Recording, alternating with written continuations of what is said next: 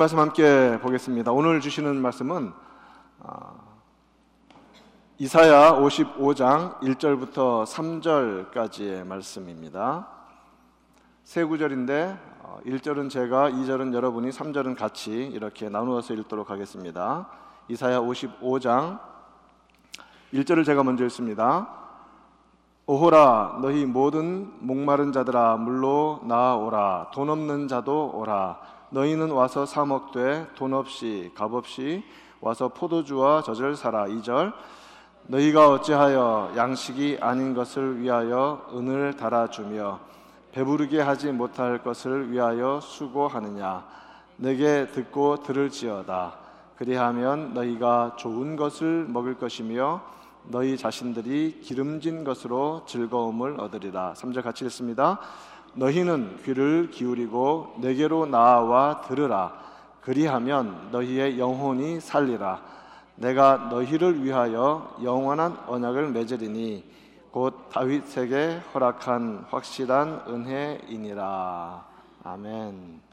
이 본문 말씀을 가지고 어, 은혜로의 초대라는 제목으로 함께 하나님 말씀의 은혜를 받겠습니다.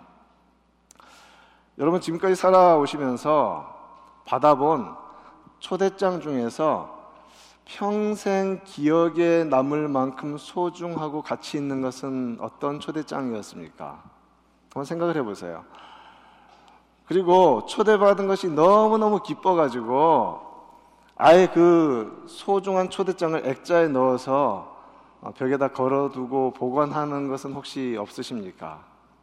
뭐 아마도 어 뭐 주지사나 혹은 대통령 정도의 초대장이었다면 어, 그때 참석해서 어, 더불어서 함께 찍은 사진과 어, 벽에다가 걸어두고 자랑할 만하지 않겠습니까?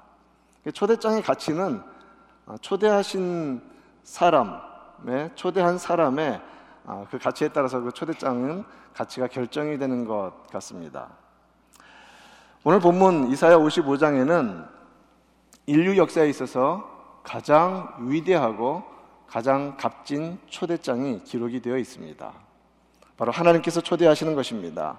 1절 말씀은 이렇게 말하죠.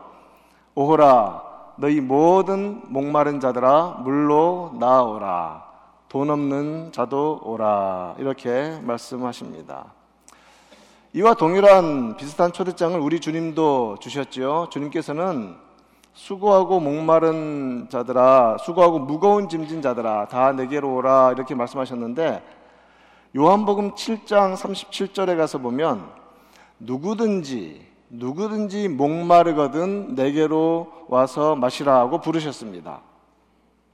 죄인 되어서 죄로 인해서 하나님과 원수 되어 영원히 죽을 수밖에 없는 인생들에게 인간들에게 생명의 소망을 주시는 부르심이십니다. 예수 그리스도 안에서 완성된 하나님의 은혜 안으로 들어오라고 부르시는 초대인 것입니다. 여러분 우리는 그 초대를 받고 이 자리에 모두 나와 있습니다. 얼마나 감사한 일인지 모르겠습니다. 여기에서 오늘 본문에서 부르심의 대상은 모든 사람들입니다. 대상은 모든 사람들이에요. 너희 모든 목마른 자들아 내게 오라 이렇게 말씀하셨죠. 모든 목마른 자들. 자, 그리고 우리 주님도 누구든지 예외 없이 누구든지라고 말씀하셨어요. 은혜의 축복 속으로 이렇게 부르시는 이 초대장을 받는 대상은 세상의 모든 사람들이에요. 모든 사람들.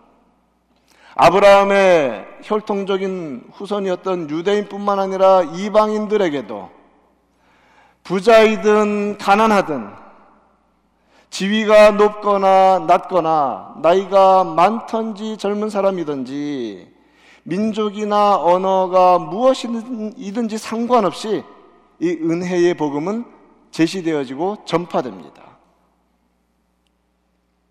자, 이것은 혼인잔치를 베풀고 종들을 보내어서 아무 데나 나가서 아무나 데리고 오라고 부른 그 임금의 명령과 흡사합니다. 마태복음 22장 9절 말씀에서 내 거리 길에 가서 사람을 만나는 대로 가리지 않죠. 사람을 만나는 대로 혼인잔치에 청하여 오라라는 비유를 우리 주님께서는 어, 말씀해 주셨던 적이 있습니다. 예수 그리스도 안에서 완성된 이 구원의 복음은 예루살렘과 온 유대와 사마리아와 땅 끝까지 이르러 전파됩니다. 전파되었습니다. 전파되고 있습니다. 이, 이처럼 구원의 은혜 안으로 부르는 이 초청은요, 나라와 민족과 언어와 문화라는 이 boundary 이 틀을 넘어서서 광범위하게 세상 끝까지 퍼져 나가고 있으며 아주 빠른 속도로 특별히 지금은 퍼져 나가고 있습니다. 우리는 어떤 사람들입니까? 우리는 사도행전 28장을 이어서 이제 이 은혜의 초청장을 전하는 29장의 주인공으로 부름받은 자들입니다. 믿으십니까?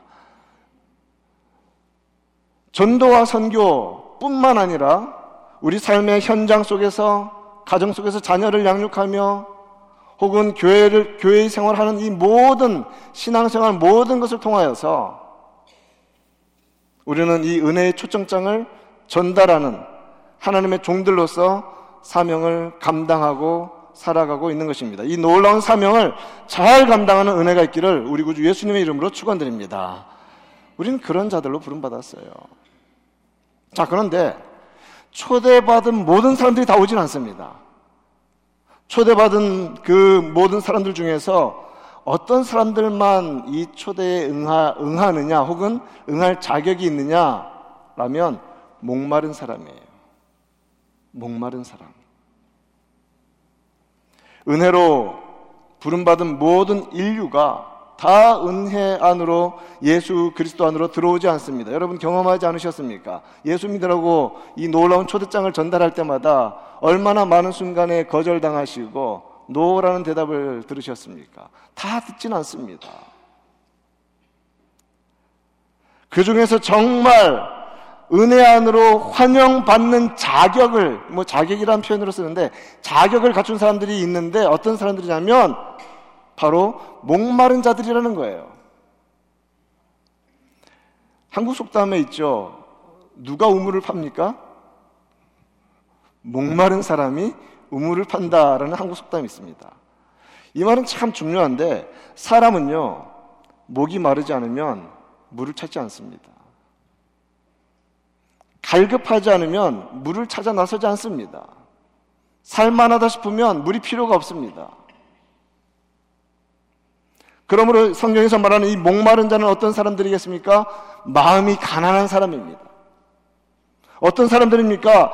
자신의 죄로 인하여서 절망에 빠진 자들입니다. 그런 가난과 영적인 가난과 그러한 절망이 은혜의 복음에 환영받는 조건이라는 말씀입니다. 누구든지 목마른 자는 오라는 거예요. 세상의 재물을 충분히 소유하며 아니 재물이 있건 없건 간에 재물을 추구하고 세상적인 즐거움에 푹 빠져 살아가고 있다면 그 상태에서는요 영적인 배고픔을 느끼기가 힘듭니다. 영적인 배고픔, 영적인 이 목마름. 또 어떤 사람들은 자신의 공로나 선행이나 윤리가 충분하다고 생각합니다. 자기는 평생토록, 평생토록 나쁜 짓 한 번도 안 했기 때문에 나쁜 곳에 갈 이유가 하나도 없다고 생각을 합니다. 선하다고 생각합니다. 자부합니다. 죄인된 자신의 영적인 현실을 외면합니다. 그리고 자기에 대해서, 자기 자신에 대해서 절망하지 않습니다. 영적인 자부심이 넘칩니다. 목마르지 않다고 생각합니다. 그렇기 때문에 그런 사람들은 초대를 받더라도 주님께 나오지 않는 것입니다. 자, 그런데 우리는 예수님께 나온 이후에도 예수님께 나온 이 믿음을 가진 이후에도 바른 영적 성장을 하기 위해서는 이 가난함과 이 목마름이 항상 있어야 합니다. 주님 앞에서. 하나님의 은혜의 생명수가 아니면 한순간도 살아갈 수 없다는 이 자신의 영적 현실을 우리는 믿음 생활을 하면서 점점, 점점 더 많이 느끼게 되는 것이죠. 내 힘으로는 안 된다. 내 힘으로는 살아갈 수가 없다. 그래서 시편 81편 10절 말씀에서는 나는 너를 애굽 땅에서 인도하여 낸 여호와 내 하나님이니 그 다음 같이 읽어볼까요? 시작 내 입을 크게 열라 내가 채우리라 자 구원받아 온 백성들일지라도 계속해서 계속해서 입을 열고 주님의 은혜를 갈망하며 살아가라는 말씀이죠 그때 내가 채워주겠다는 것입니다 가난한 심령 속으로 하나님의 나라가 흘러 들어갑니다. 영적인 배고픔을 느껴야 영적인 양식을 갈망합니다. 여러분 기억하시죠? 2002년도 월드컵 때 한국이 상당히 높이 올라갔는데 16강을 이제 들어갔을 때 난리가 났습니다. 뭐 어, 그때 히딩크 감독에게 어, 기자들이 소감을 물었습니다. 여러분 기억하십니까? 대답이 무엇이었는지? 나는 아직도 어떡하다? 배고프다. I'm still hungry. 나는 아직도 더 승리에 대한 갈망이 있다. 나는 더 이기고 싶다. 16강 정도가 아니다. 사랑하는 성도 여러분, 영적인 히든크가 되시기를 바랍니다. 이만하면 됐다가 아니라 주님, 여전히 배고픕니다. 주님 아니면 한순간도 살 수 없을 것 같습니다.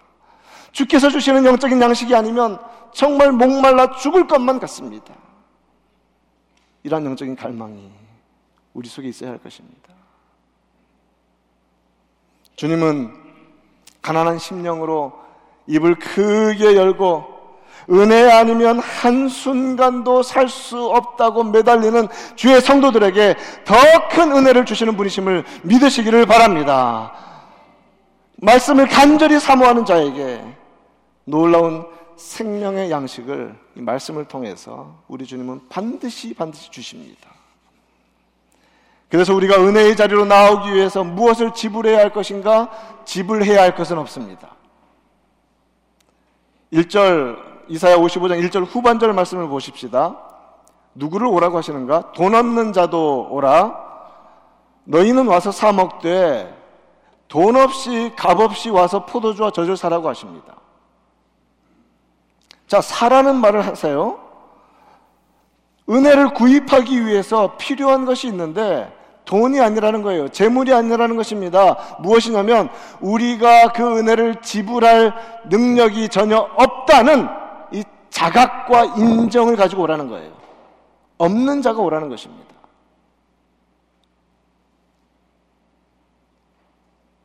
본문에서 이 사다 사 먹으라 할 때 사다는 이, 이 히브리어는요 사바르라는 히브리어인데 여러분 기억하시죠? 그 애굽의 큰 기근이 계속 이어졌을 때 사방에 먹을 것이 다 사라졌습니다. 그러자 애굽뿐만 아니라 온 어, 주변의 나라에서 사람들이 돈을 가지고 와서 총리인 요셉에게 돈을 지불하고 음식을 양식을 사서 집에 와서 굶주림 면했죠. 바로 그때 그때 돈을 주고 음식을 사다 할 때 단어가 같은 단어입니다. 사바르. 자, 그런데 하나님께서는 나와서 사 먹으라고 하시는데 참 이상한 말이에요. 사다라는 단어를 쓰시는데 그런데 지불할 것은 없어. 지불할 필요는 없어. 목마르기만 하면 돼. 아무 대가도 지불하지 말고 그것을 받아 누리고 먹으라고 하십니다. 왜냐하면 그 값을요, 이 지불해야 할 이 값을 오히려 이 은혜를 파시는 셀러이신 하나님께서 이 은혜를 구입해야 하는 바이어인 우리들을 위해서 지불해 주셨다는 말씀입니다. 이것이 은혜입니다. 어마어마한 것을 마련해 놓고 그 값도 지불해 버리신 거예요. 그래서 오기만 하면 돼. 오기만 하면 돼.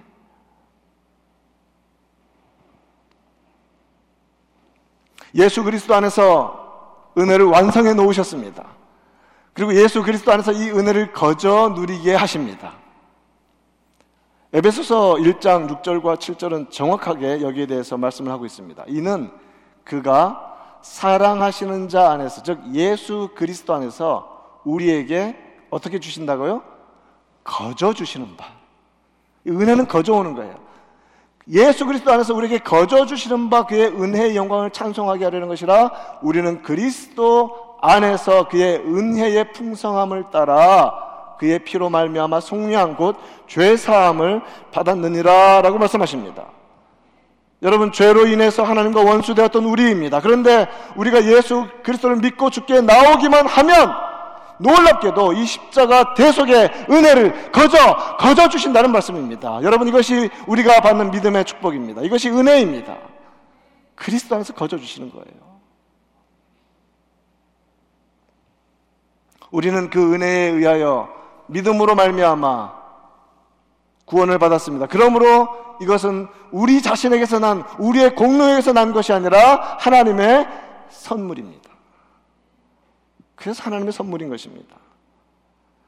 우리는 이렇게 값없는 놀라운 은혜로 하나님이 그 아들 예수 그리스도로 지불하신 어마어마한 값을 지불하신 것을 거저받는 이 은혜를 가지고 이 자리에 와 있습니다. 그런데 믿음 생활하다 보면 은혜를 거저 누리는 믿음의 길을 걸어가다가도 성도들이요 세상의 것으로 좀 풍족해지거나 좀 근심이 좀 잠깐 사라지는 때가 있거나 좀 그런 때가 오면 슬그머니 어떤 생각이 드냐면 이 가난한 마음이 사라져요. 마음이 조금씩 조금씩 이게 부유해지기 시작합니다. 살만하네. 걱정이 없네. 자, 그럴 때 오히려 세상에 풍성한 것이 은혜인 것처럼 우리가 잘못 생각하고 살아갈 위험이 많이 있습니다. 가장 대표적인 예가 요한계시록 3장에 나오는 라우디기아 교회 교인들 아니었습니까? 그들은 세상 재물이 풍족했습니다. 아마 이 일곱 교회 중에서는 가장 잘 사는 아주 그 부유한 지역에 있는 교회였어요. 직물 산업, 이, 사, 이 섬유 산업이 아주 발달해서요. 옷이 막 기가 막혔습니다. 너무너무 화려한 옷들을 입고 다녔어요. 그리고 그, 그곳에는요, 아주 유명한, 그 지역에서 유명한 안과 대학이 있어서 어지간한 이 눈에 대한 질병은 다 고칠 수 있었습니다. 그냥 눈이 번쩍번쩍 했어요.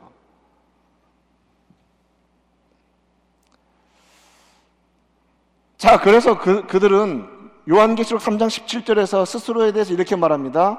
네가 말하기를 나는 부자라 부요하여 부족한 것이 없다 하나 이제 이것은 라우디게아 교인들의 말이에요. 그런데 주님의 말씀은 뭐라고 말하냐면 내가 보기에 너는 너, 너의 곤고한 것과 가련한 것과 가난한 것과 눈먼 것과 벌거벗은 것을 알지 못하는도다. 자신들이 바라보는 자신과 주님께서 바라보시는 자신이 너무 다르다는 거예요. 평가가 너무 다르다는 것입니다. 세상의 이러한 풍족함들과 인간의 자기 중심성은요, 자기 중심. 이 자기 중심성은 영적인 감각을 마비시켜 버립니다. 그래서 자신이 얼마나 가난한 자인지 느끼지 못하게 만드는 것이죠. 그래야면 은혜를 사모하던 그 간절함 사라져버리고 세상적인 풍족함만을 추구하며 자랑하게 되는 이 영적 무감각 상태에 빠져들게 된다는 것입니다. 여러분, 질병보다 더 무서운 것이 있습니다. 무엇인지 아십니까? 무감각입니다. 아픈데, 아픈데 아픈 것을 느끼지 못하는 것. 그건 정말 위험한 겁니다. 그래서 때로는 꾀병도 필요합니다. 조금만 아프면 아파 죽겠다고 들어 누워버려야 돼요. 그래야 빨리 낫습니다. 맞습니까? 그런데 아픈데 이를 악물고 버티다 보면 정말 나, 나중에 이를 악물고 버텨야 하는 순간이 옵니다. 아파서. 왜? 감각이 중요해요. 질병에 대해서 몸이 통증을 느껴야죠. 영혼도 마찬가지입니다. 이 영혼은 죽어가고 있는데 영혼은 목말라가고 있는데 세상의 것으로 말미암아 나는 괜찮아, 나는 목마르지 않아, 나는 배고프지 않아 이런 영적인 무감각 속에 빠져 있는 것 이것이 너무너무 위험한 일이라는 것입니다.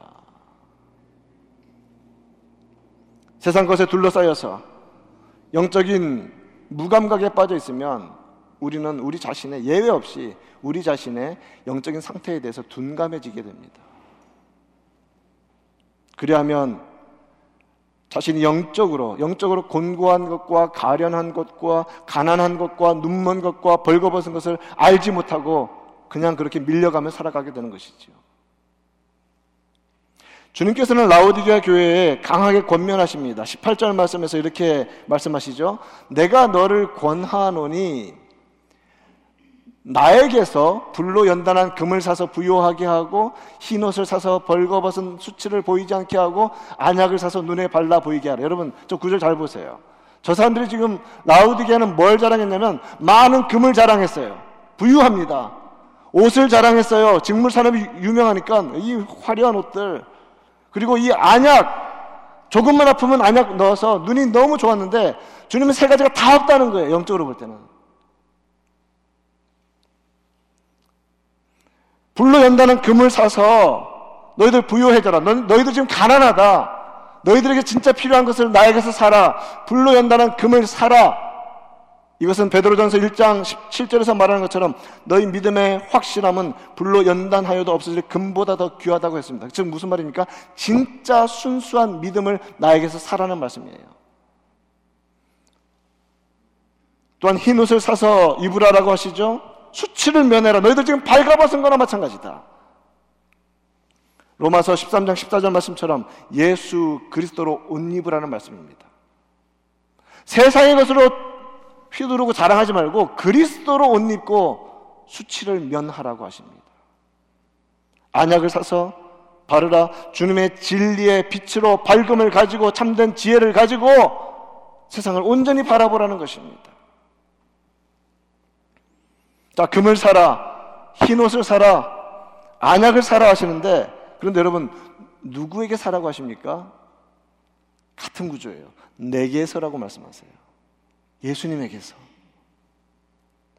예수님께 살아. 즉, 모든 문제의 해결자는 오직 우리 구주 예수 그리스도라는 말씀입니다. 믿으십니까? 여러분, 예수님께 모든 걸 사야만 합니다. 영생에 관한 모든 것은 오직 우리 구주 예수 그리스도로부터입니다. 주님께 순수한 믿음을 사야 합니다. 깨끗한 삶도 주님께 구입해야만 합니다. 눈이 밝아지는 영적인 안약도 진리의 안약도 주님께 사야만 합니다. 그런데 그 금과 흰옷과 안약의 값이 얼마이겠습니까? 퀴즈. 저는 대, 답을 미리 드리고 질문을 드립니다. 그 값이 얼마이겠습니까? free. 거저입니다. 그걸 알고 오라는 거예요. 그걸 깨달으라는 것입니다. 그걸 느끼라는 것입니다. 다시금 가난한 마음, 자신에 대해 절망하는 심령, 세상의 것으로 결코 만족될 수 없는 영혼의 피폐함을 가지고 주님 앞에 나아가서 그 놀라운 것들을 구입하라고 말씀하십니다. 값은 거저입니다. 이러한 은혜를 우리가 누리기 위해서 항상 붙잡아야 하는 것이 하나 있습니다. 그것은 무엇이냐면 말씀입니다. 2절 말씀을 볼까요? 이사야 55장 2절 말씀.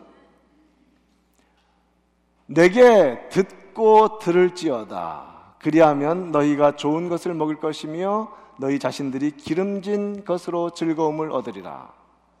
3절에서는 너희는 귀를 기울이고 내게로 나와 들으라. 그리하면 너희 영혼이 살리라. 자, 1절에서는 와라 목마른 자도 오라 배고픈 자도 오라고 말씀하시면서 너희들이 살 길을 가르쳐 주겠다. 나에게서 들으라라고 말씀하세요. 말씀. 말씀이 양식입니다. 하나님의 말씀을 항상 경청하고 겸손하고 낮은 마음으로 순종하는 믿음의 태도를 우리가 가지고 있어야 할 것입니다. 그래야 주님이 마련하신 좋은 영적인 양식을 먹고 기름진 것으로 영혼의 즐거움을 얻습니다. 영혼이 살아납니다. 여러분, 하나님 말씀에 대한 바른 영적인 태도가 말씀에 대한 집중력을 가져다 줍니다. 저는 이런 질문을 종종 던집니다. 성경이 하나님의 말씀인 것을 믿으십니까? 한번 대답해 보세요. 여러분 믿으십니까? 그러면 성경을 하나님의 말씀으로 대우하고 살아가십니까?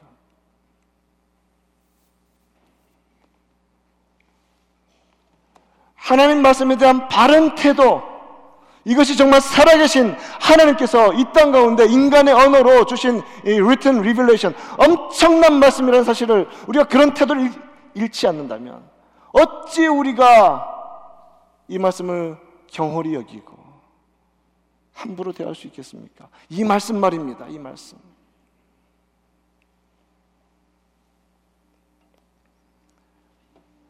사도행전 17장에 나오는 베레아 사람들은 간절한 마음으로 말씀을 받고 이것이 그러한가 하여 날마다 성경을 상고했다라고 하고 있죠. 말씀에 대한 태도가 이 집중력을 가져온다는 거예요. 말씀을 날마다 읽고 생각하며 깊이 묵상할 때 말씀에 대한 영적인 감각이 섬세하게 살아납니다. 맛있는 것도 계속 먹어봐야 그 입맛이 유지됩니다. 그래서 미식가들은요, 계속 맛있는 것만 먹어요. 그래서 그 사람들은 맛없는 거 딱 먹으면 바로 알아요. 이거 쓰레기네. 계속 계속 계속 말씀에 대한 이 집중력을 가지고 계속 상고를 해야 그릇된 것은 순식간에 우리가 분별할 수 있다는 말씀입니다. 그래서 시편 119편 103절에서 주의 말씀의 맛이 내게 어찌 그리 단지요. 하, 말씀의 맛. 주의 말씀의 맛이 내게 어찌 그리 단지요. 내 입에 꿀보다 더 다니이다. 에이, 꿀이 더 맛있지. 영적인 미각이 살아계십니까?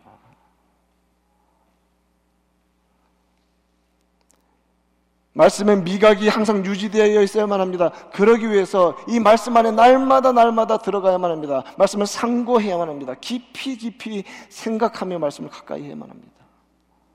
그것이 살 길입니다.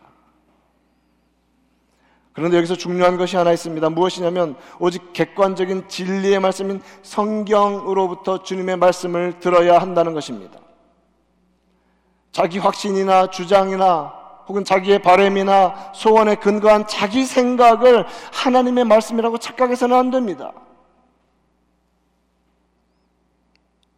2절에서 내게 듣고 들으라고 주님은 부르셨고 3절에서도 내게로 나와 들으라고 하십니다. 나에게라고 말씀하십니다. 하나님께서 나에게 하나님의 말씀에 말씀이 육신이 되어 이 땅 가운데 오신 예수 그리스도 주의 말씀을 듣는 우리가 되기를 간절히 축원합니다. 주의 말씀을 들어야만 합니다. 예수님께서는 목마른 자들을 부르십니다. 오늘 2절과 3절에서 내게 내게로 와서 들으라고 하셨는데 요한복음 7장 37절에서 예수님께서는 이렇게 말씀하십니다. 예수께서 서서 외쳐 이르시되 누구든지 목마르거든 누구에게로 내게로 같은 거죠. 이게 클루가 있어요. 누구에게 가야 되는가? 내게로 와서 마시라고 하세요. 예수님께 오라는 것입니다. 나를 믿는 자는 성경의 이름과 같이 그 배에서 생수의 강이 흘러나오리라 하시니라. 간절한 심정으로 주님께서 많은 사람들 틈바구니에 서서 외치십니다. 자, 누구든지 목마르거든 나에게로 와라. 그러기 때문에 오늘 이사야 55장의 본문에 나온 이 질문. 자, 그렇다면 하나님께 나와서 생명의 생수를 마시며 포도주와 젖을 사서 배부름을 얻는 것은 무엇을 말하는 것인가? 라는 질문을 던진다면 그것은 바로 생명의 떡이시며 생수로 이 땅 가운데 오신 예수 그리스도를 믿고 영접하는 것입니다. 주님을 믿는 것입니다. 예수님을 믿는 것. 나를 믿는 자는 그 배에서 생수의 강이 흘러나오리라고 약속하여 주셨습니다. 이스라엘 백성들은 광야 생활하는 가운데 하늘로부터 내리는 양식인 만나를 먹고 40년 동안 한 끼도 거르지 않았습니다. 놀랍지 않습니까? 수백만의 사람을 40년 동안 한 끼니도 거르지 않고 살리셨다. 하늘로부터 양식을 내리셔서 자, 그것이 바로 하늘로부터 내려온 산떡이신 예수님을 먹고 마시는 자는 영생을 주신다는 것을 보여주시는 예표였습니다. 하늘로부터 내려온 산떡. 그래서 우리는 예수님에게 가서 영생의 생수를 마시면 우리 내면 가장 깊은 곳에서부터 완전한 해가를 얻습니다. 갈증이 사라진다는 거예요. 그리고 그 속에서부터 생수의 강이 흘러나온다고 말씀하십니다. 주님은 답을 주시는데 그것은 곧 성령을 가리키는 것이라고 말씀하십니다. 요한복음 7장 39절 말씀에서 이는 그를 믿는 자들이 받을 성령을 가리켜 말씀하신 것이라. 성도는 예수 그리스도를 믿음으로 말미암아 생명수가 흐르는 이 은혜의 강가로 부름받아 나온 자들입니다. 자, 그런데 우리는 자주 라우디기아 교인들처럼 또다시 세상적인 자랑과 세속적인 욕망과 이 편안함과 자기 중심성의 홍수에 휘말려 버릴 때가 너무나 많아요. 영적인 고갈 상태에 또 빠집니다. 그러기 때문에 저와 여러분, 우리 성도들이 지속적으로, 지속적으로 이 영적인 목마름에서 벗어나는 길이 있는데 그것은 은혜의 방편을 사용하는 것입니다. 좀 생소한 표현일 수 있는데 한번 따라해 봅시다. 은혜의 방편. 방편이라는 것이 어떤 도구라는 뜻이고 방법이라는 뜻도 되죠. 성경을 통해서 그리고 교회 역사를 통해서 어, 정리된 은혜의 방편은 세 가지로 정리됩니다. 한번 따라해 봅시다. 말씀, 기도, 성례. 먼저 성례부터 말씀드리면 성례는 뭐냐면 주님께서 직 접 제정하신 두 가지 예식을 말하는 거예요. 무엇입니까? 바로 세례와 성만찬입니다. 주를 믿는 자는 바로 그 세례와 성만찬을 통해서 은혜를 받는다는 거예요. 은혜의 방편이라는 것입니다. 자, 그래서 우리는 세례를 통하여서 예수 그리스도와 함께 연합되었다는 것을 우리는 선언합니다. 나는 주와 함께 죽었고 주와 함께 살아났습니다. 라고 인퍼블릭, 공개적으로 선언합니다. 자, 그렇게 공개적으로 나는 주와 결혼한 자입니다. 주와 나는 연합되었습니다. 라고 고백한 성도들은 성찬을 통해서 바로 그 예수 그리스도의 살과 피에 참여하는 엄청난 은혜를 누리는 것입니다. 예수 그리스도만이 영원하고 참된 음료이시며 양식이라는 것을 성도들은 이 성찬을 통해서 확인하고 은혜를 누리는 것이죠. 그래서 초대교회 성도들은요, 모일 때마다, 주일마다, 모일 때마다 음식을 나누는 것이 단순히 음식을 먹는 것이 아니라 주의 살과 피에 참여하는 이 성만찬으로서 그러한 음식을 나누는 일들을 계속했던 것입니다. 또한 성령께서 우리 안에서 생수의 강물로 계속해서 충만하게 임재하실 때 영혼은 고갈되지 않습니다. 그렇다면 성령 충만을 날마다 날마다 누리며 영혼의 만족을 얻기 위해서 사용해야 하는, 사용해야 하는 은혜의 방편이 바로 말씀과 기도입니다. 말씀과 기도. 여러분, 이 땅 가운데서 아무리 편안하고 풍족한 삶을 누리고 있을지라도 말씀과 기도에서 멀어져 있다면 그 영혼은 지금 목말라 죽어가고 있는 것입니다. 그러나 반대로 아무리 힘겨운 삶의 위기가 다가오고 있고 절망적인 환경을 나를 둘러싸고 있을지라도 말씀과 기도를 붙잡고 있다면 그 영혼은 성령의 충만 속에서 생명의 생수로 해갈받으며 살아나고 있는 것입니다. 우리는 지금 죽어가고 있습니까? 아니면 살아나고 있습니까? 영적으로.